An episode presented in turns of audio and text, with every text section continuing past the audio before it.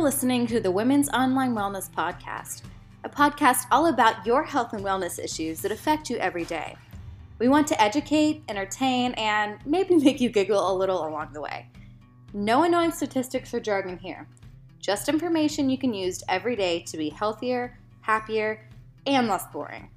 All right, here's your host, OBGYN Dr. Ron Eaker.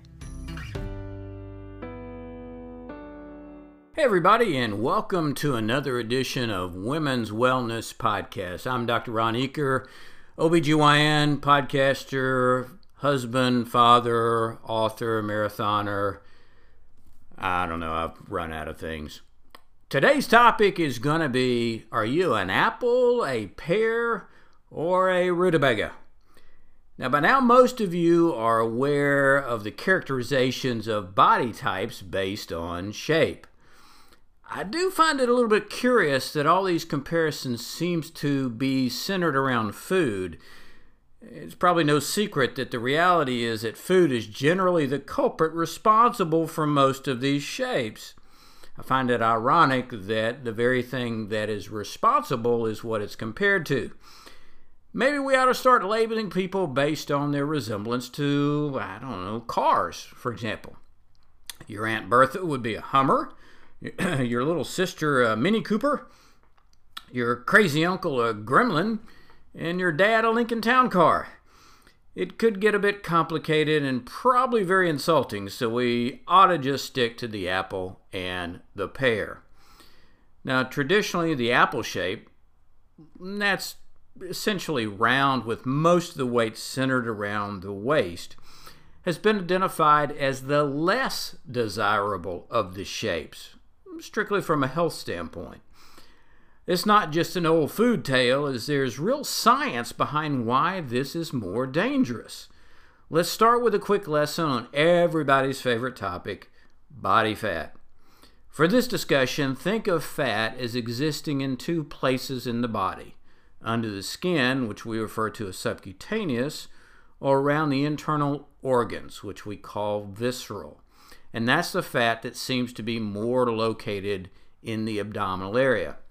And let's also think about fat as a dynamic tissue. In other words, fat is constantly being broken down for energy and reaccumulated based on energy requirements. So it's a little deceptive to say that on any given Thursday, this glob of flat, uh, fat in your abdominal area is the same fat that was there last Thursday and the Thursday before that. Because quite honestly, the fat that maybe is in that abdominal area this Thursday was actually maybe in the thighs two Thursdays ago. So it really is a dynamic process of building and breakdown, building and breakdown. So when we talk about fat, we really talk about two things. One, total body fat, and then we break it down into compartments, as I just mentioned, of subcutaneous and uh, visceral. And I think those are the important distinctions that we want to make because otherwise it gets a little bit confusing. And I think it may be surprising for people because oftentimes they think, well, this since I can't see this fat migrating from my thigh to my stomach, then it probably is always there. But no, that's not the case. Fat is constantly in this turnaround and turnover in the system. So we need to think of it in that respect. And I think when you think of it that way, it makes it a little bit easier to understand how fat leaves a particular area. And we'll touch on that in just a moment. You know, as a surgeon, I'm almost always surprised by chopping somebody open and finding little bits of fat right under the skin, only to run into a literal lard farm deep inside.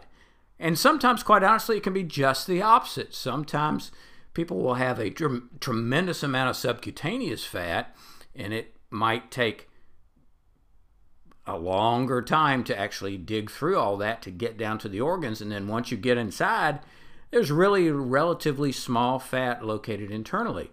We suspect that a lot of this is probably genetics.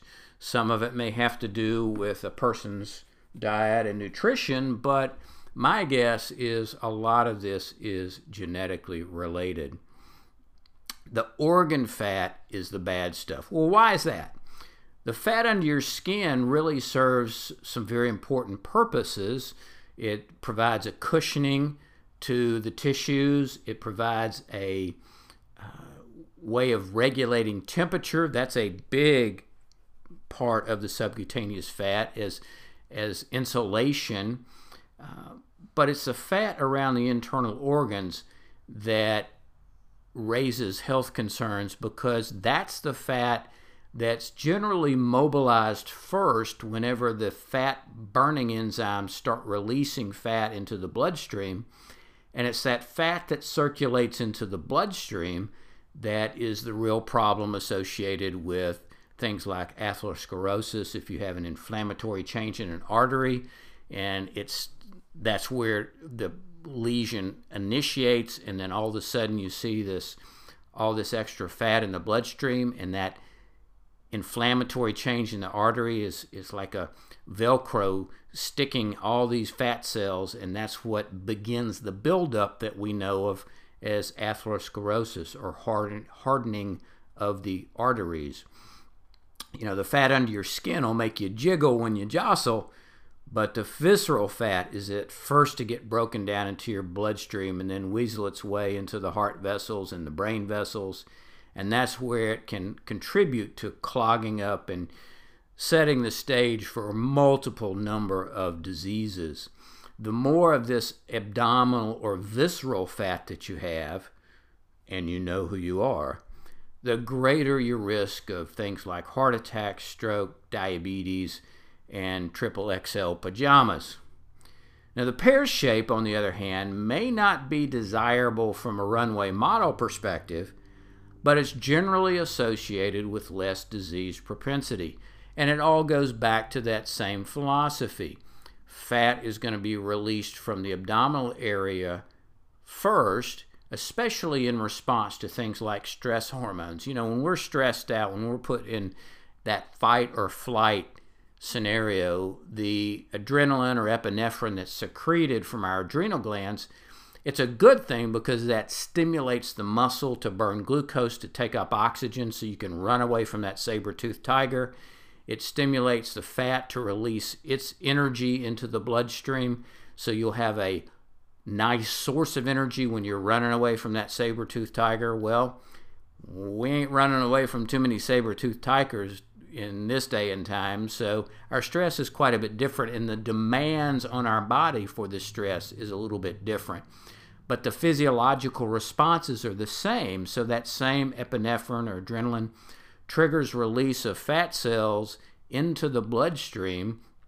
And normally, if we were running away from that saber-toothed tiger, we'd utilize that in the liver or the muscles to sustain us. But since we're not really doing that, since we're mainly sitting in our cubicle experiencing the stress, or you're sitting at work and being yelled at by your boss, where you'd like to run away, but you really can't.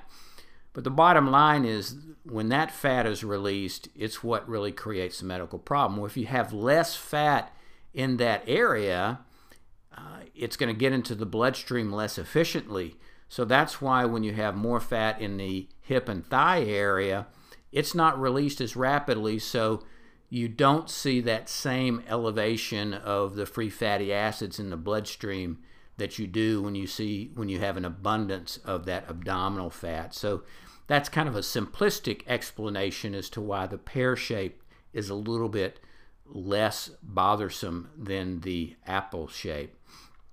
But the the the, the bottom line is, uh, you know, even though rump roast and thunder thighs may not be a goal of yours, uh, but the fat in these two areas just don't pose as great a health risk. But here's really the rub. For most of us, whether we end up with an apple or a pear, as I mentioned, it's largely genetically determined. There are a myriad of complex influences on where fat is deposited on any one individual. There's tremendous evidence that a majority of that may be related to genetics, and it may go back to some of that uh, control there, the lack of control you may feel when you just say, "Well, this is just my genes. I can't do anything about it." Well, we're finding more and more that things like epigenetics or behaviors can actually influence which, which genes are expressed. So you aren't chained, you aren't a prisoner of your genes. You can sometimes affect that by behavior. So the question is are we all predestined to just suffer, uh, ending up looking like whatever this particular fruit turns out to be? Well, no. The secret is not to gain the excess fat to start with. Now, that's easier said than done.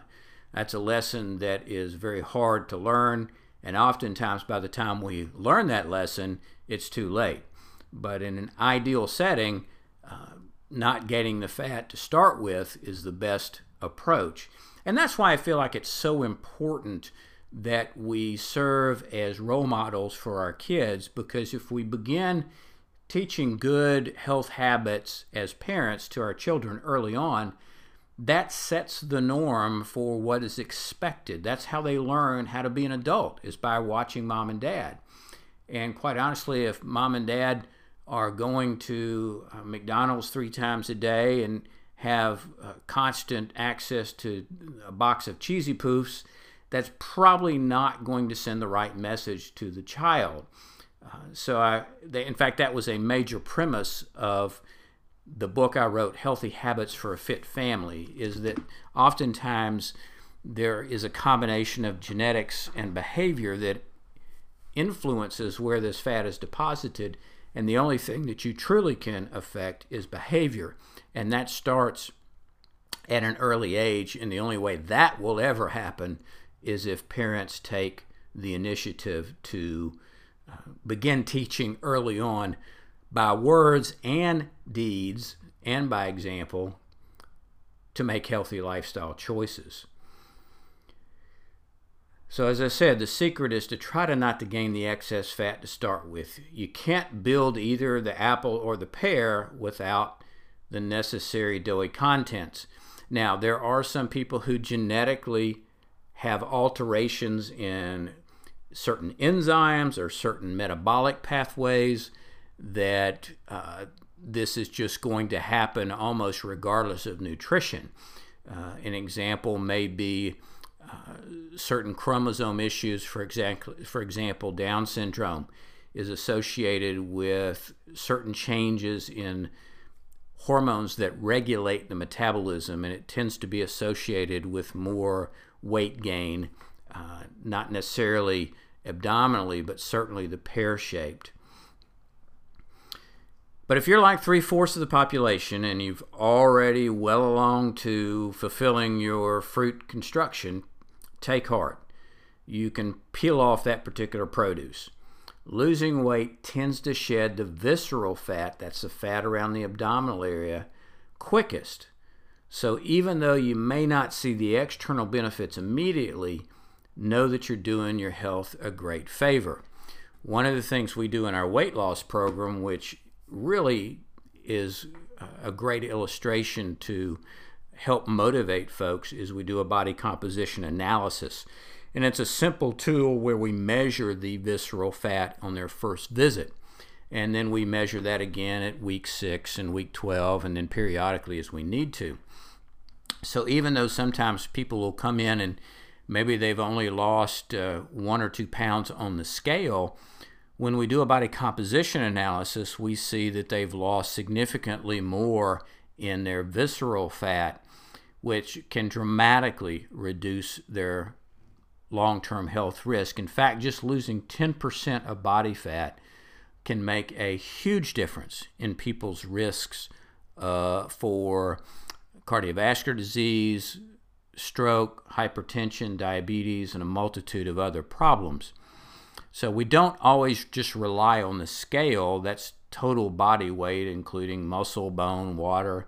It's really all about the body fat, and that's why body composition analysis scales that are very simple. In fact, there you can get those almost anywhere now, and they've come down in, in cost, so they're not that expensive. But if you're really interested in trying to lose the right kind of weight, get one of those scales that can measure percent body fat and use that as your guide, as your measurement of success.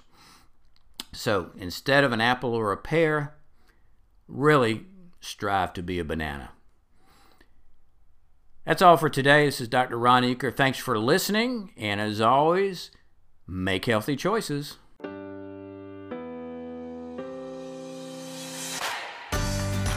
Thank you for listening to the Women's Online Wellness Podcast.